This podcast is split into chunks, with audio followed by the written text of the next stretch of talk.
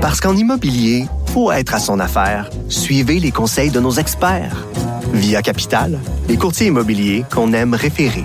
Bonne écoute. Pendant que votre attention est centrée sur cette voix qui vous parle ici, ou encore là, tout près ici, très loin là-bas, même très, très loin. Celle de Desjardins Entreprises est centrée sur plus de 400 000 entreprises partout autour de vous. Depuis plus de 120 ans, nos équipes dédiées accompagnent les entrepreneurs d'ici à chaque étape pour qu'ils puissent rester centrés sur ce qui compte, la croissance de leur entreprise.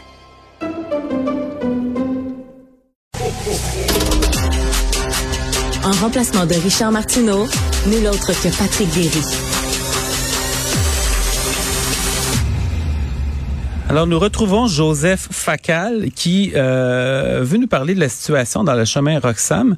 Euh, les passages avaient été bloqués. Finalement, ça avait, ça, ça s'était beaucoup atténué. Ça a recommencé, puis il commence à avoir pas mal euh, de volume, si je comprends bien. Bonjour, Joseph.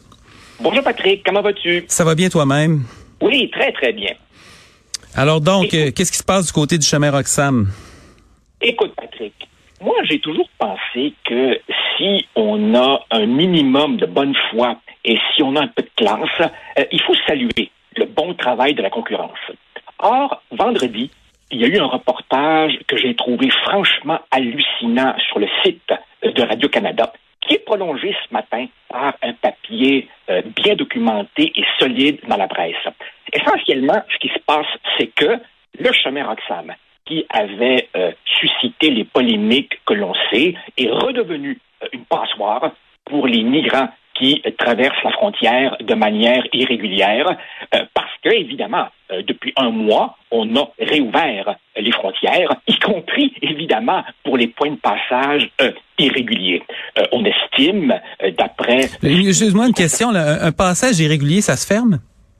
c'est la question que j'avais parce que je comprends qu'on rouvert le bâton le poste de la colle et les autres c'est correct, mais le, qu'est-ce qui a changé pour le passage irrégulier? Alors c'est vraiment c'est vraiment tout à fait tout à fait euh, paradoxal, n'est-ce pas? C'est-à-dire que euh, passer par le chemin Roxham est irrégulier, illégal, mais à partir du moment où tu lèves l'interdiction à quiconque de franchir une frontière, eh bien, les agents de la GRC doivent si tu me passes de mauvais mots, dealer avec les gens qui se présentent de manière euh, irrégulière. Et donc, euh, on nous apprend qu'environ une centaine de personnes en moyenne euh, arrivent là en provenance des États-Unis. Et je t'avoue, Patrick, que ça m'a particulièrement interpellé dans un contexte où chacun d'entre nous vit dans ses familles des dilemmes déchirants euh, imposés par les restrictions en vue de Noël. Il y a une recrudescence des contaminations. Le premier ministre nous annonce ce matin qu'il annule les conférences de presse et les tournées des ministres. Chacun d'entre nous, on fait nos efforts avec évidemment nos erreurs, nos oublis, nos petites tricheries. Mais enfin bon, chacun est de bonne foi. Et à ce moment-là, ben, on apprend quoi? On apprend finalement que le, bouchon de la baignoire a été enlevé et que ça recommence.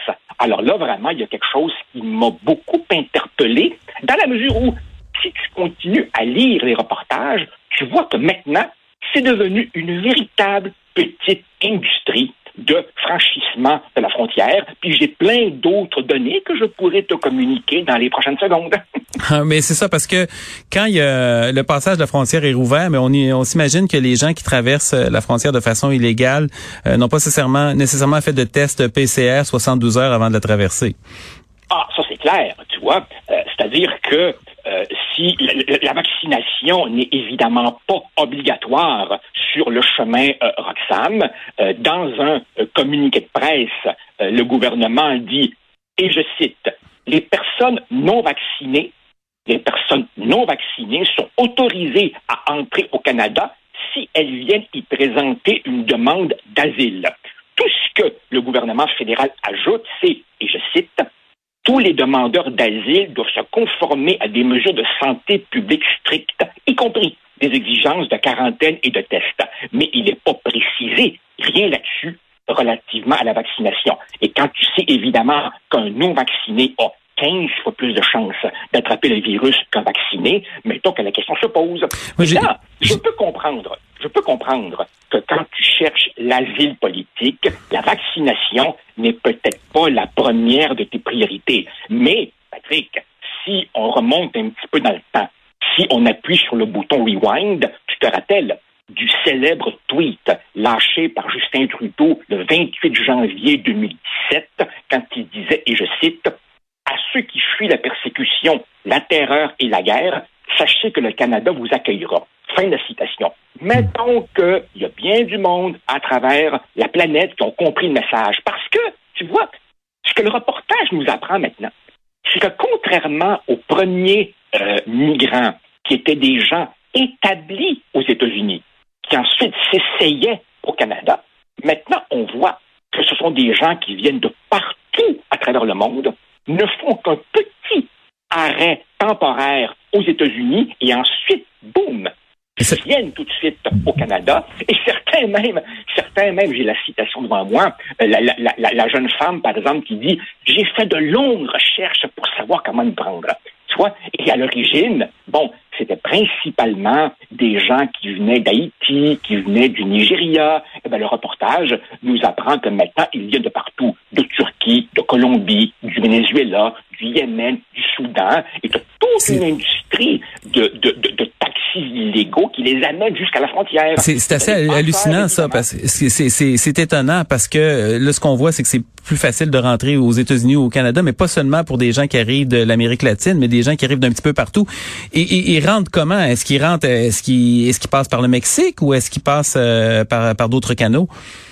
Écoute, ça, évidemment, je ne sais pas, mais euh, ce que j'apprends dans les reportages, tu vois, c'est que euh, ce sont des, industries, euh, évidemment, totalement clandestines. Tu ne trouves ça sur aucun site, mais on estime évidemment que ça tourne à peu près autour de 2000 dollars américains, simplement pour la prise en charge à partir de ton point de chute aux États-Unis et ensuite l'arrivée à la euh, frontière euh, canadienne. Et, et, et ça, on rappelle 2000 dollars. Si, si tu si tu viens de, par exemple de, la, de la Syrie ou d'un autre territoire où, qui, qui est en difficulté, c'est un montant qui est considérable. Ah, sans doute. beaucoup beaucoup plus pour eux que pour nous là. Tout à fait. Et ça, ça n'inclut pas évidemment l'avion et tout. Et ce qui est absolument euh, fascinant, c'est que le reportage, tu vois, nous, nous dit que ensuite, tu as des taxis prennent les gens à Plattsburgh et qui les amènent jusqu'à euh, la frontière, beaucoup de ces taxis sont évidemment illégaux parce que euh, quelqu'un qui amène quelqu'un jusqu'à la frontière en auto pourrait être considéré comme un passeur.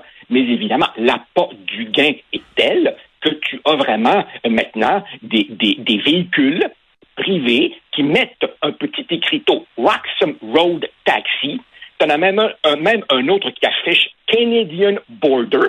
Et, et, puis évidemment, ces gens-là ont trouvé le filon. On rapporte même qu'ils menacent, ils menacent ces pauvres gens. Ils disent, on vous avait euh, parlé de tel tarif, ce sera plus cher ou bien je vous débarque ici. Bref, bref, euh, si tu veux, la, la, la passoire a recommencé et, et soyons de bon compte, soyons de bon compte.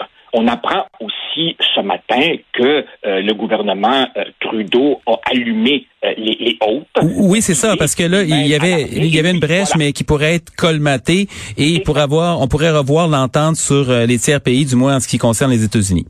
Exactement. C'est-à-dire que, et, ça c'est quelque chose d'extrêmement complexe, euh, moi j'avoue que ça m'a pris du temps pour comprendre, c'est que cette fameuse entente qu'on appelle l'entente entre les tiers pays sûrs euh, concernant le Canada et, les États-Unis, au fond c'est une entente, si tu veux, qui prévoit que les gens qui espèrent avoir le statut de réfugié doivent faire leur demande dans le premier pays sécuritaire qu'ils atteignent. Alors évidemment, si tu es aux États-Unis, c'est aux États-Unis que tu devrais faire la demande.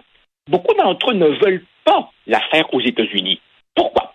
Parce qu'ils savent évidemment que les autorités américaines sont euh, moins complaisantes les Canadiennes. Donc évidemment, ils viennent, ils s'empressent de quitter les États-Unis et ils viennent au Canada. Alors théoriquement, tu vois, le Canada est le deuxième pays sécuritaire. Donc l'entente, euh, normalement, il devrait être refoulé. Mais le diable est dans les détails. L'entente précise qu'elle ne s'applique qu'aux gens qui se présentent au poste frontalier officiel du style Saint-Bernard de la Colle. Et non pas à ceux qui passent dans le bois. Voilà, exactement. Si tu passes dans le bois, l'entente ne s'applique pas. Et à partir de là, le Canada est, si tu me permets l'expression, pogné pour traiter les demandes de ces gens qui se présentent sur son territoire. Et, c'est cette brèche qui, euh, paraît-il, sera très bientôt colmatée euh, au terme d'une entente entre Ottawa et Washington. Mais pour le moment, là, passoire est tout le temps là, au rythme de, me dit-on, une centaine de personnes par jour. Parce qu'on on sait évidemment que la, frontière entre le Canada et les États-Unis, c'est pas exactement comme, un pont par lequel tout le monde doit traverser. C'est des milliers de kilomètres. Donc, il y a beaucoup plus de trous que de postes frontières réguliers. Donc, c'est carrément une incitation à dire, ben, écoutez, passez dans le bois, puis comme ça, ça va être plus facile. Ah, bien entendu, bien entendu. Et, et, je t'avoue, Patrick, qu'il y y a un aspect qui personnellement me, chicote beaucoup, c'est pas simplement euh, le, fait des frontières bafouées. C'est pas simplement qu'en contexte, évidemment, euh, euh, de, crise sanitaire, tout cela prend une dimension accrue. C'est aussi, si tu veux, que clairement, beaucoup de gens ont trouvé là le moyen d'immigrer de manière illégale. Et moi-même, Patrick, je suis un, immigrant euh, arrivé au Québec, au Canada, il y a très, très longtemps. Et nous, on avait pris ce que j'appelle la filière classique. Tu vois, je revois encore mon père dans notre lointain Uruguay, préparant ses dossiers d'immigration, espérant, se croisant les doigts, attendant des années, jouant le jeu. Et il me semble qu'il y a là un évident déni de justice pour ceux qui espèrent immigrer et qui suivent le processus régulier. Car, à l'évidence, à l'évidence, Patrick, la majeure partie des gens qui empruntent le chemin Roxane, et la suite des choses le montrent, ne sont pas d'authentiques réfugiés. Un authentique réfugié étant quelqu'un qui, au moment où il demande l'asile, doit réussir à établir que sa vie est, serait menacée s'il restait dans son pays d'origine. Ouais, ils sont peut-être, euh, ils ont peut-être peur d'être perdus dans une espèce de trou noir bureaucratique parce que le, le, gouvernement fédéral, disons, dans les dernières années, a montré que euh, pour euh, l'efficacité, l'efficacité de la demande des, du traitement des demandes d'immigration n'était pas nécessairement la marque de commerce du gouvernement fédéral. Écoute, Patrick, dans, un contexte comme, comme le nôtre, je comprends assez aisément que face à une crise d'une ampleur inédite, nos gouvernements aient pu être au début un peu déstabilisés euh, sur des sujets comme la quantité de vaccins, la quantité de masques. Je peux comprendre. Mais la gestion des frontières, ça c'est quelque chose de permanent. Ça c'est quelque chose d'important, même en contexte, ça l'était déjà pré-COVID. Tu comprends? Cette crise du chemin Roxham, elle nous a, elle, a d'abord attiré notre attention en 2017, bien avant la pandémie. Alors que dans le contexte actuel, alors qu'on ne peut pas prétendre que c'est un problème nouveau et qui nous prend par surprise, que dans le contexte actuel, cette, cette passoire continue à être là, que cette faille perdure, c'est quelque chose qui est, qui est, à mon avis, inqualifiable dans un contexte où nous en avons tous chacun d'entre nous jusque-là des restrictions, puis qu'on fait tous un gros effort. Alors, il me semble que c'est la moindre des choses que le gouvernement fédéral commence lui-même par montrer l'exemple. Eh, écoute, euh, Joseph, tu as entendu la dernière campagne électorale. Quand, quand euh, les, politiciens fédéraux sont très intéressés à parler de santé, d'éducation et de garderie, mais euh, la, gestion des frontières et les autres matières fédérales, ça semble vraiment pas beaucoup les intéresser. Écoute, merci beaucoup, Joseph, pour ça. On se revoit au cours des prochains jours. Eh bien, bonne journée. Toujours intéressant. Merci. Merci, au.